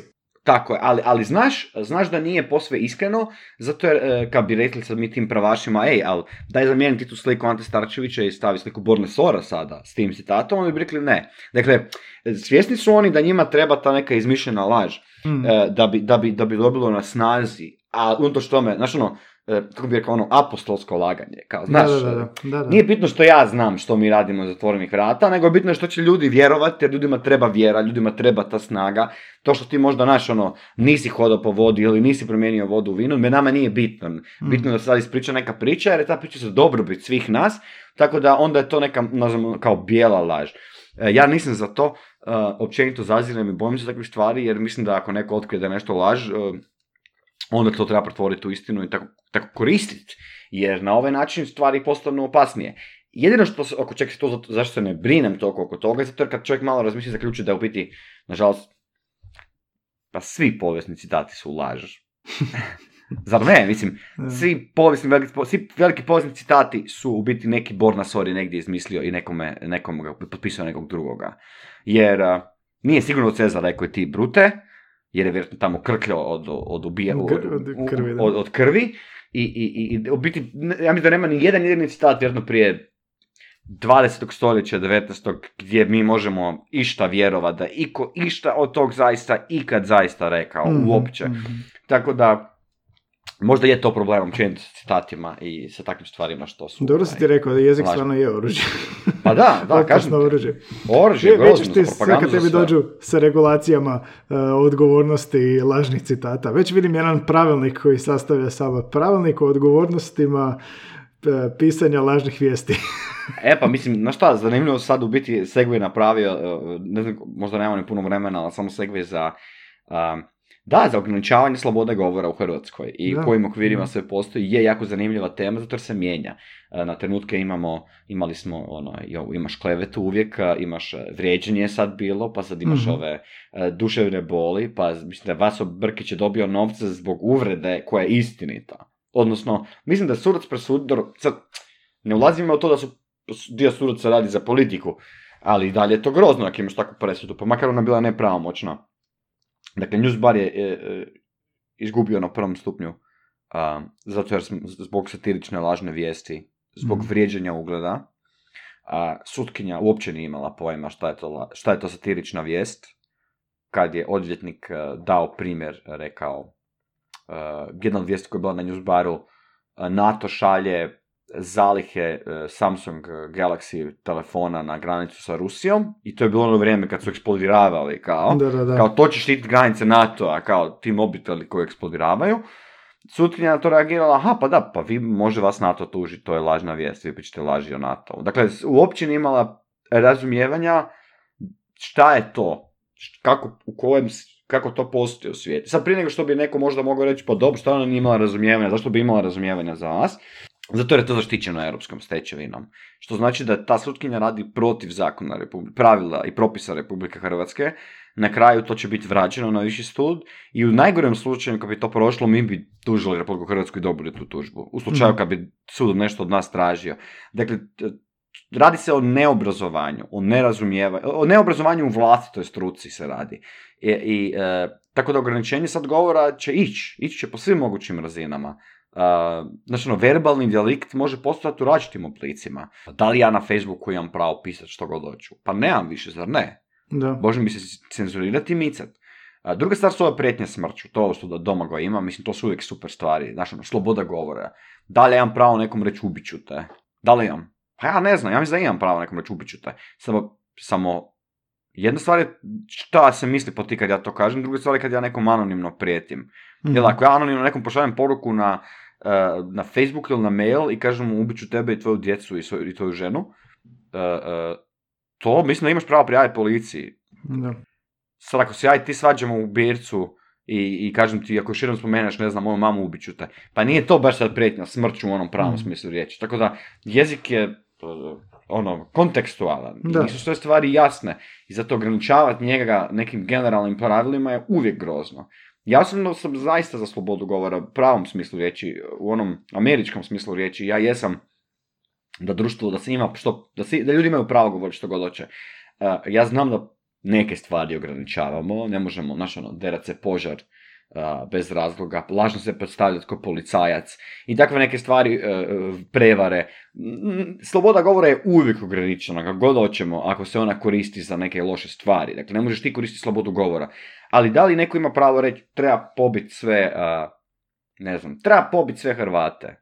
Mhm. U Hrvatskoj će ljudi svi skočiti na noge i reći, ne smiješ to govoriti. To bi trebalo biti ilegalno. Ali kad neko u Hrvatskoj kaže treba pobiti sve židove ili treba pobiti sve Srbe, onda se očekuje, ba pusti budalu, ali kao, neš ga valjda u zatvor bacat, kao, ljudi imaju pravo za to reći. To je općenito pitanje ovo, govora, govora mržnje i svega. Ali ja, ja stvarno, ja, ja bi rađ, radije riskirao govor mržnje nego se doveo u situaciju gdje e, neki suci i neki političari i neki e, sa- e, ono, zastupnici u parlamentu i, i koji sjede u vladi će odlučivati što se smije, a što se ne smije pričati. Mhm. Nemam toliko povjerenja u naše društvo i u našu državu i u našu politiku da bi tim ljudima dopustio da oni odlučuju što se i ne smije kako pričati.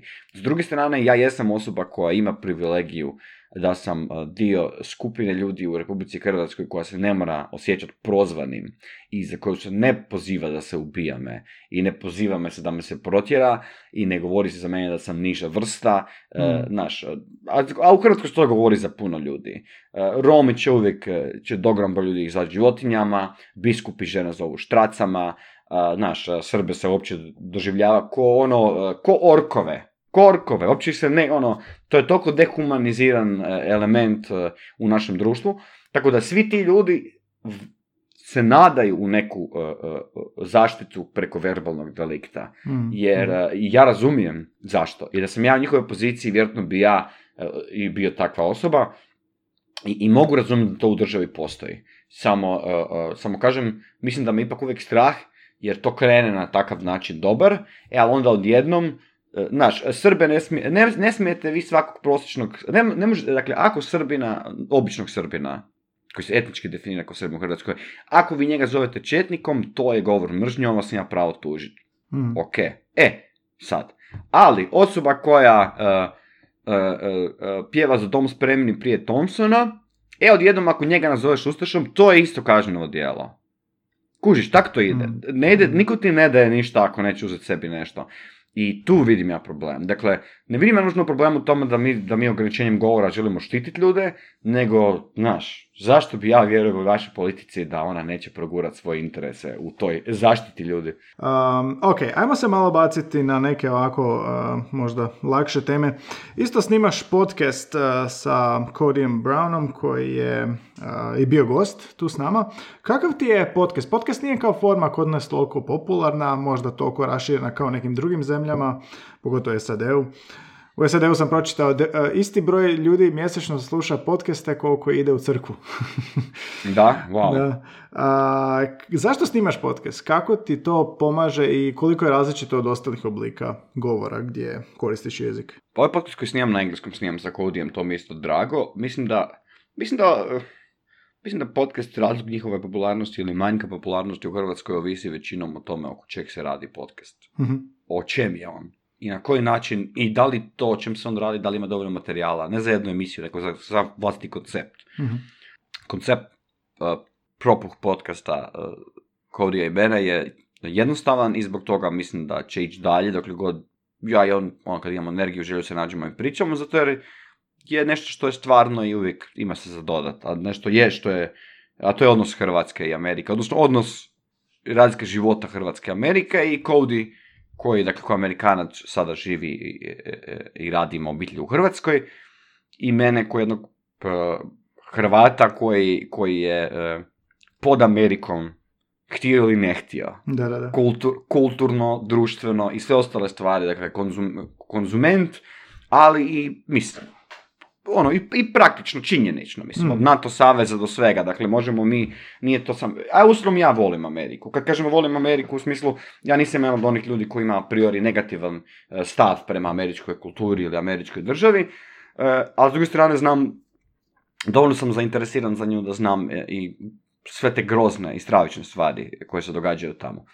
Tako da tu kod tematski ima jako zanimljive stvari za pričati, nikad nam, nije, nikad nam ne fali tema i nikad nam ne fali dovoljno materijala za pričanje. Ono zašto ja mislim da u Hrvatskoj popularni podcasti nisu toliko puno, uh, zato jer pod jedan, uh, još uvijek su oni uh, za slušanje većinom, Da. se ja ne varam, dakle ljudi, uh, većinom ljudi koji konzumiraju ih audio konzumiraju. U Hrvatskoj uh, mislim da mi nemamo um, nemamo uh, kulturu koja nam omogućava puno praznog hoda gdje možemo slušati nešto, a ne gledat. Mhm. Znaš, uh, izađem van iz kaf... id- idem se van naći sa prijateljima, idem pješke, koliko mi treba. U većini hrvatskih gradova, osim ako ne, ne planiram pješačiti, ne znam, od, na drugi kraj grada, mi treba 15 minuta, to je prekratko za podcast Mhm. pustit ću si neku muziku. Idem na posao s autom. Ako nisam upao neku stravičnu gužvu, isto, 15 do 20 minuta, ponovo prekratko za podcast. U Americi nije tako. Amerika je ogromna zemlja gdje ljudi putuju sat vremena na posao, savršeno vrijeme za upaliti podcast. Mhm. E, ideš se naći sa prijateljima, isto na drugi dio grada, treba ti 35 minuta vožnje s autom, isto. Dakle, a, a, a, omogućena je, omogućeno je jednostavno vremenski. Dakle, to je nešto Da. tebi, ti trebaš posvetiti vrijeme, vrijeme, ti trebaš sjesti u miru i dati si čez 5 minuta do sat i pol vremena za nešto. E, I naravno, njihove teme su, ima dosta zanimljivih i stručnih tamo podcasta. To ono što meni u Hrvatskoj jako fali. Dakle, kad bi bio podcast u Hrvatskoj koji bi bio vezan, dakle ovo je recimo zanimljivo tematski vezano i zato mi se sviđa. Dosta često kod nas uh, podcasti nisu stručni, a ja bi volio nešto stručno. Naš, uh, ne znam, mene recimo zanima šta znam, arheologija, primjer. Dakle, ja bi volio hrvatski podcast gdje ja znam da ću svaki tjedan, ovisno kad izlazi van, dobiti da recimo dva profesora arheologije ili nešto, pričaju o na terenu što se događalo i što je sve zanimljivo u Hrvatskoj načinu otkriveno. Sad, da li će to biti ljudima dosadno možda, ali mene bi to zanimalo. Meni općenito fale hrvatski stručnjaci. Meni fali hrvatska znanost. Meni fali hrvatsko a, bavljenje nečim specifičnim. Meni je, a, sad ne želim zvučiti bezobrazno uvredljivo, ali meni je malo z- već dosta tuđih mišljenja. Mhm. Meni je, mene zanima neko znanje i zanima me mišljenje o nečemu specifičnome. Uh, uh, tako da, ja mislim da će kod nas to zalaufat, samo uh, kod nas stručnjaci većinom nismo, mi kasnimo za Amerikom uvijek 10 godina, tako da. Da. kod nas za 10 godina možemo očekivati tek da će se pojaviti profesionalci, stručnjaci koji će u isto vrijeme će ljudi reći izvoli imati podcast, znaš. Da, da. E, sada su to većinom entuzijasti, to su većinom ti,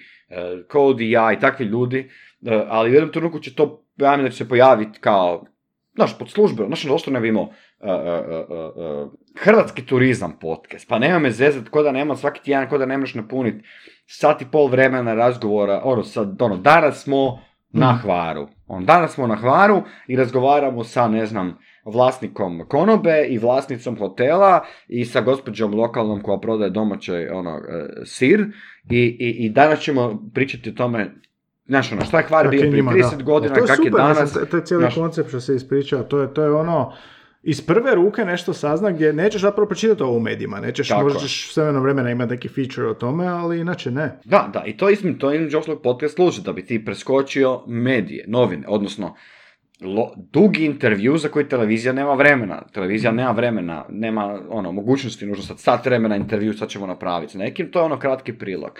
Samo s druge strane to traži financije. I to je ono isto, znaš, ovako raditi od doma, sve to simpa i krasno. Da, da. Ali, e, u- općenito u Hrvatskoj se premalo ulaže u takve vrste, e, sponzori premalo dolaze e, da, znaš, da ti nekome u Hrvatskoj daš tisuću eura mjesečno da radi podcast. Ja ti kažem, sutra dan bi imao tisuću podcasta novih bi imao, sigurno. to je istina, da.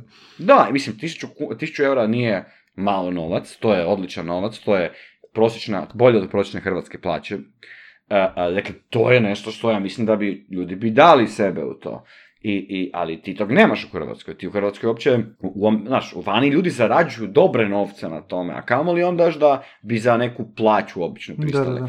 Ovaj, e, A da, a kod nas toga mislim- još uopće nema. Kažem ne, kažem kod nas tog, kod nas je još uvijek to na nekoj razini uh, uh, uh, ono, Mhm. daješ malo sebe da bi, da bi malo razgovarao, da bi malo upoznao ljudi i sve. Ja sam bio na, ne znam, 3-4 podcasta do sada i većinom su sve isti uh, uh, tip ljudi. To su, dakle, uh, mlađi ljudi, ljudi koji rade podcast koji nije vezan za njihovu struku, dakle nije zabijen, nego je kao širi, različiti gosti pričaju o različitim temama uh, i svi to rade iz entuzijazma. Da. Znaš ono, ako neki ima neki sponsor, to nije ni pravi sponsor, to je više ono, ovi su nam dali da tu sjedimo, ovi su nam dali da ovo pijemo, znaš, Da, da, da. da, to je to.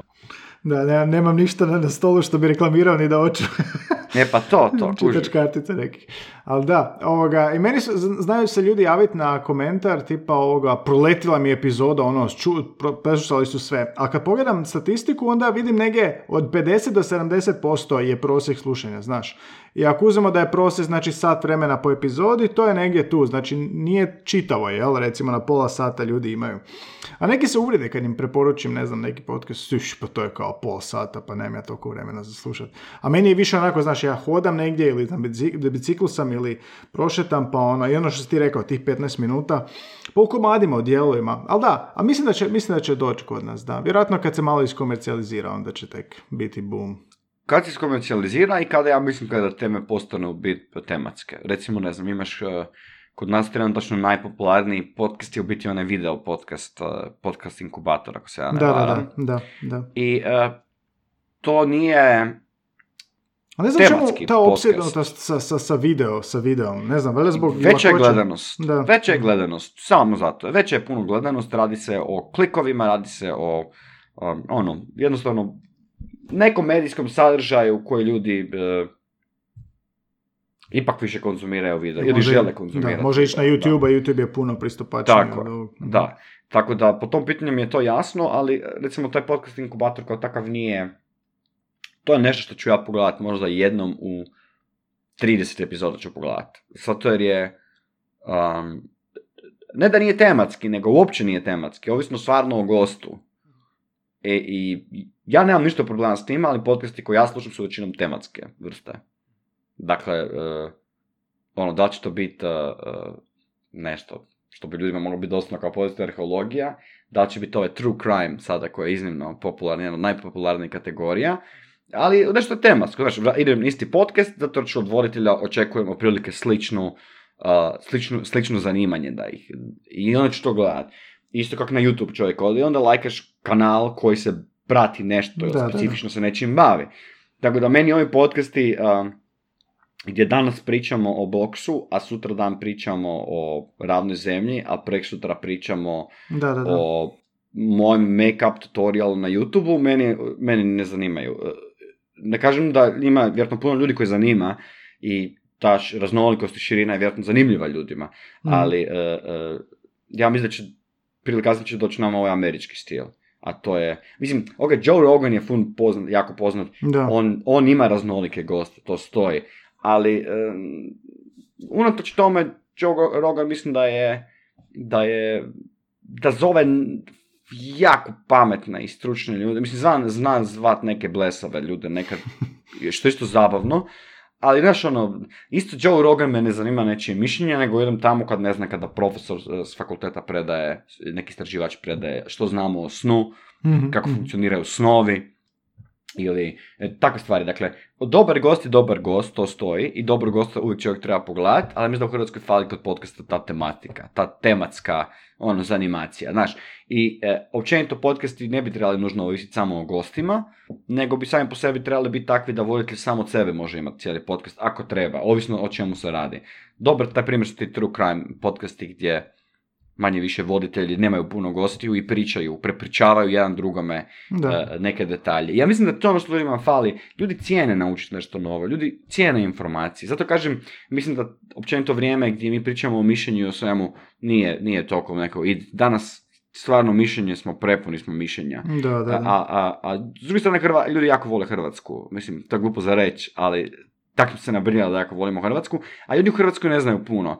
Tako da, naš, uh, seksualna tradicija naših starih. Tko ne bi gledao taj podcast? Pa da, sat i pol vremena da vidimo šta, šta se radilo za vrijeme Dmitra Zvonimira, znaš ono. Ili e, WC, WC kroz povijest. WC kroz povijest. Znači ono, općenito, eh, kultura, povijest, sport vezano za našu domovinu, ja mislim da je, je, je jako zanimljivo i neistraženo, jer većinom su to, toko nas se puca sa tim patriotizmom i domoljubljem, a većinom nas se puca sa baš to sa mišljenjima i emocijama, a ne sa onim stvarnima. I dobar primjer ti mogu dati kad, kad čovjek, prije nekoliko, prije nekoliko godina sam dole s autom dizao iznad Neretve, prema Dubrovniku. Nisam išao do Dubrovnika, ali se tam digneš prema Neretvi, odjednom radio Metković, ili kako se zove, zaboravio sam, zamijeni radio Dubrovnik.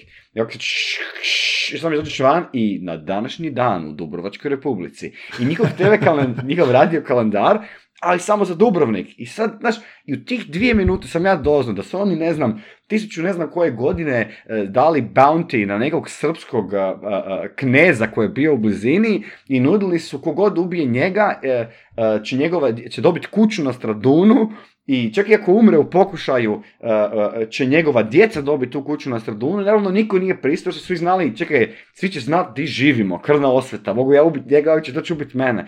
I znaš, ali to su sulude, zanimljive stvari. I ta neka cijela, pa da, i ta cijela neka ideja da bi mi trebali a, a biti domoljubni nije suluda, nego ono što je suludo, znači ono, neko to sam traži od tebe. Mm. A, mjesto da, a, a ne da je ti dovoljno, kako bi rekao, dovoljno začina da, Da, bi učinio tu kašu privlačnom i zanimljivom i mio mirisnom. I, a, a toga ima, tako da mislim da podcasti će definitivno, pa da, podcasti će tome pomoći. Mislim, Mhm. to su blogovi bili kod nas, ono, se sjećaš prije nekih 10-15 godina kada su još uvijek blogovi kod Da, nas da, bili? da, blogovi. To je bio taj format, gdje si ti napokon mogu neke stvari zanimljive dodati. Znaš, ako me zanima hrvatski mitovi i legende, sam moram neki blog otići, jer nema neki službeni sajt gdje će meni neku književnost, eh, hrvatsku tradiciju i takve stvari. Va, ja tek sam morao na nekom blogu naći. E, to bi ja rekao da u 21. stoljeću sada će biti podcasti. Bili oni video ili samo audio. Dakle, ja samo to čekam. Čekam kad će se napokon pojaviti neke stvari koje ću ja tematski moći evo, svaki dan si malo pustiti i poslušati. Da, da, pa je, ta, pa je, pa je ovo što si rekao da dosta kasnimo. Mislim, kao što kasne mobitela tehnologija za nama, tak, tak će i ovo, mislim, barem ta navika slušanja. Ali ovo što si rekao, baš taj commuting, ono, znaš, idem sat vremena uh, podzemnom do posla, uh, to je ono što vrijeme ljudi mogu popuniti tako i sa tim slušalicama, da. Kod Mislim, ja to perem suđe, ja perem suđe, mislim, meni je to naj... Ja vozim bicikl. Najduži period uh, gdje kao ću, mogu slušati nešto Aha. i, i da mi je gušt, jer mi pomaže da ne razmišljam Da ne razmišljaš dakle. se suđu. Da, pa onda ti je lakše. Pa da, ne, da, mislim, znaš, e, mislim da ima i dio ljudi pati vjerojatno i od manjka a, a, ovoga koncentracije. Mhm. Možda zato ti videi i podcasti su možda malo mrvice uspješniji, jer možda Da. pljeni pozornost ekstra, pa čovjek... A ništa ne događa, ljudi sjede. A ništa, pa da, da, da. A, dobro, kog bih ti htio čuti u podcastu o jeziku? Ne mislim možda konkretno ime i prezime, nego koji aspekt jezika bi te zanimao? Rep. Rep. mhm. Da, želio bi rep, pogotovo zato jer mislim da općenito uh, hrvatski rep je uh, zanimljiv jako. Mislim da se o njemu ne dovoljno priča i ne analizira ga se dovoljno. Uh, mislim da uh, je to razlog zato jer ljudi većinom smatraju da je on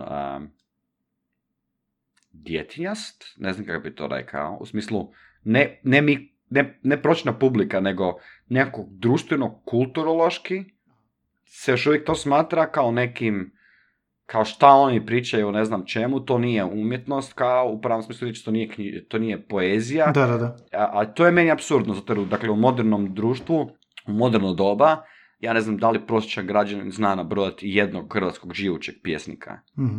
Ali repere znaju, a reperi Da, biti da, su to. Da, da. Oni jesu pjesnici i, e, i ono kako Lord Byron, ono, uh, fighter and a poet, to bi bilo, to je ta neka kultura i, i, i pjesništvo je bio i dio ju- junaštva i antičke grčke, dakle, to možda tek kasnije smo mi počeli pjesnike doživljavati kao neke slabe mimoze, to nikad nije tako povijesno bilo i mislim da reperi su jedan od tih segmenata tog starog društva, Da, da, da. gdje, gdje je, znaš, u jednoj ruci e, pištolj, u drugoj pero. Mhm. I uh, meni je to jako zanimljivo. Ne lifestyle i to, nego govorim specifično o stvaranju uh, pjesama. Uh, mislim da se dovo- ne dovoljno priča o tome, mislim da je hrvatski realizam 19. stoljeća uh, reflektiran sada ponovo u hrvatskom realizmu 20. stoljeća. Radi se o sličnim situacijama, dakle, hrvatsko pjesništvo, realistično pjesništvo je jedno od najboljeg ja, meni osobno najboljih e, segmenata hrvatskog pjesništva e, nastaje u trenutku dakle, raspad e, sustava kojeg znamo sredinom 19. stoljeća.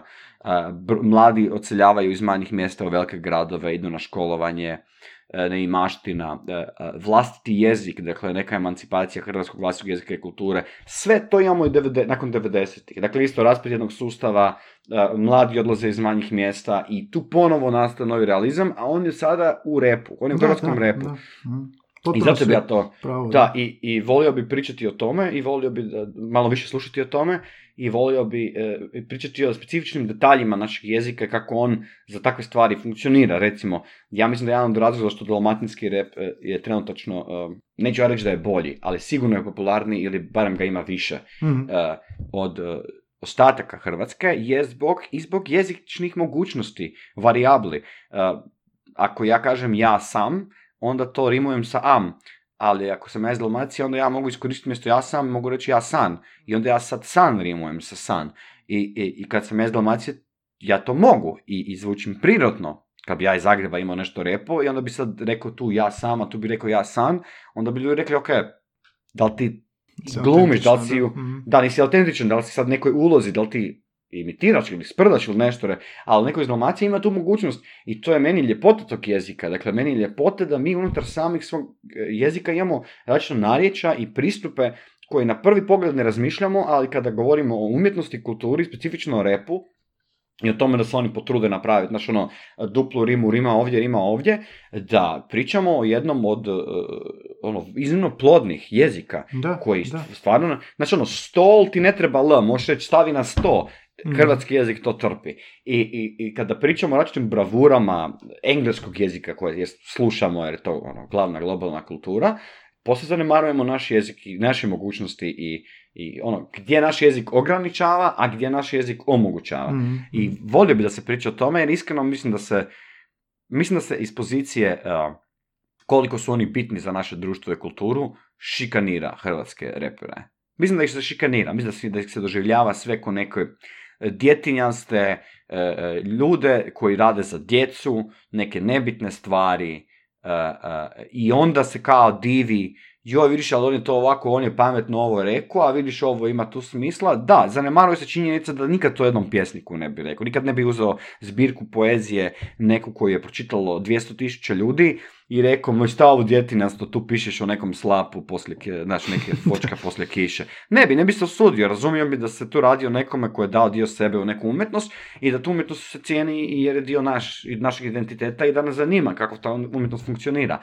Ja mislim da rep zaslužuje identičnu, identičnu ozbiljni pristup. Da, i slažem se, recimo ja sam kad sam odrastao počeo sa rokom, ali sam tek u kasnijim e, formativnim godinama i kako sazrivam, sve više okrećem se repu i sve više proučavam ovoga, liriku, i, i, a čak i metriku, i izbor riječi i baš to što si rekao, tipa san, sam i slično. to mi je jedan od ciljeva dovesti u podcast repera. Mislim, imam popis ljudi koji bih htio, da će se neko Da, da, da.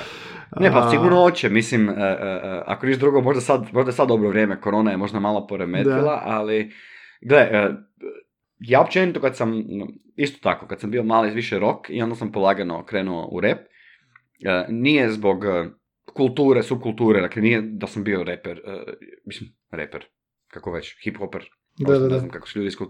ovaj, nego sam upravo to, jednostavno riječi, jednostavno shvatiš da ova rap pjesma ima deset puta bolje i pametnije riječi od zadnjih deset rock pjesama koje si slušao i volio. I onda jednom shvatiš, čekaj, čekaj, ok, e, mic po mic, dođeš do zaključka da su nekad, da, ja bi se sudio reći da možda zadnji, zadnji rock and roll je bio rap. Odnosno, za, za, ono što čemu je rock and roll kulturološki služio, je prestao služiti tome i onda je to preuzeo rap i onda to je rap prestao biti. I danas mislim da nemamo više takvu muziku. Šta mislim po tim?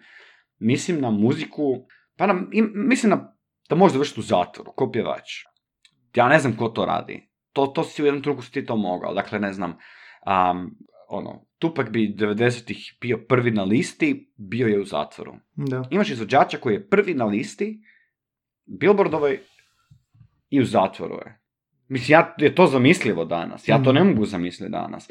Zato jer se radilo o, o, o tipu muzike i o vrsti muzike koje kroz riječi pričala stvari koje su u biti bili, mislim, na razini političke borbe. Mislim, nije on službeno završio zbog svojih tekstova u Americi, u, u zatvoru. Ne umanjujem ja činjenicu da je, ne želim ja ulaziti zašto on bio u zatvoru, samo želim reći da je to situacija. Zamislite u Hrvatskoj. U Hrvatskoj bi to bilo kod da Mladen Grdović je broj 1, jer je objavio neku pjesmu i onda je pijan vozio i ubio osobu i sad je u zatvoru. To je mhm. maksimum e, mogućnosti da bi hrvatski muzičar bio u zatvoru zbog svojih pjesama. E, premda, i zato, zato ja recimo, ja mislim da je Vojko Vrućina odličan i mislim da je mm. iznimno talentiran i stvarno volim to što radi, no s druge strane je vidljivo da se i on malo boji politike. Mm, mm. Upravo zato jer je svjestan koliko moć i snagu ima njegova, eh, ono što on radi, e, pa će on indirektno, pa će ono moje kuni, pa će ono ovome ne može, u biti pričat o nekim problemima u društvu, ali neće on direktno, što još kad njega pitaju u policiji, on se pravi da ja političar, da s politika ga uopće ne zanima i da mladi ljudi uopće ne bi trebali o policiji razmišljati, ne ulazim ja u to. Samo želim reći da je vidljivo da on recimo nije takav. S druge strane, ne znam, Krešo, Krešo Bengalka repa o... Mm. Da li repa on o sebi ili ne repa o sebi? Ili ipak repa o sebi? Mm. I šta to onda zaista znači? I, i to je zanimljivo, znaš, jer te, taj njegova specifična pjesme i sve meni su jako zanimljiva, jer zamisli da da to zamisli da čitaš pjesmu, da nije to muzika, zamisli da čitaš pjesmu, dakle, zamisli da, čitaš pjesmu iz 19. stoljeća dalmatinski splitski pisac, pjesnik koji piše pjesme oko toga kako on i njegovi prijatelji idu okolo, mlate ljude i prodaju im e, trulu ribu i kada neko kaže da, da ali ovo je trula riba, onda ga još duplo prebijemo, da mu ne bi palo na pamet. Znaš, to bi danas i čitavali na fakultetima, to bi bile zadačnice o tome. Dakle, to je nenormalno koliko je to plodno i prekrasno.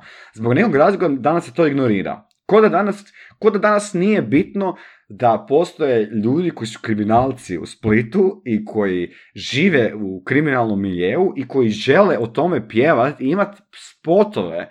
Meni je to fascinantno. Mislim, dobro, Krešo ne spada pod ove najgore, ali to da li je dilo? Pa vjerojatno je dilo, pa ne bi niš bilo čudno da je on dilo. Dakle, to ono što ljudi ćeš pa to je iz Amerike, ali nije to istina, to nisu te priče, pa nije, znači ono, nisu naši reperi iz getoa i marginalizirani od strane e, policije. Ne, oni su iz hrvatskih getoa, samo što kod nas getoji nisu getoji, kod nas cijeli gradovi su getoji, kod nas su cijela industrije geto i kod nas, ako si rođen u obitelji gdje su ti roditelji bili radnici, a nisu bili, ne znam, intelektualci, kulturnjaci ili nisu bili u stranci, si možda ono, gadno stradao. Dakle, dakle sve to priča neku našu lijepu priču. I, I što se tiče hrvatskog jezika, mislim da trenutno niko uh, ne koristi hrvatski jezik bolje za pričajući te naše priče nego što to rade Hrvatska, na hrvatskoj rap sceni što se radi. Da, da, nadam se stvarno da ću, da ću ih e, dospjeti ovoga, pa i postaviti ta pitanja. Onda ću zvati tebe da ih pročačkaš malo isto.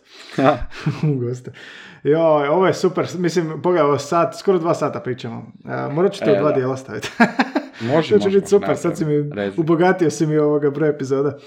A, hvala ti Borna puno. Ovo, sve što si ispričao je tako ovoga lijepo za slušat, jer potičeš na razmišljanja sve što kažeš, otvaraš onako teme koje čovjek ne razmišlja odmah, a vjerujem da je to zbog tog i debatnog iskustva i, i angažiranosti u satiri, političkoj satiri. A, hvala ti što si donirao vrijeme, da se malo družimo jezično o tome i nadam se da ćemo se opet koji puta ovako razglabati o jeziku, jer mislim da imamo još ono popisa što bi mogli pričati.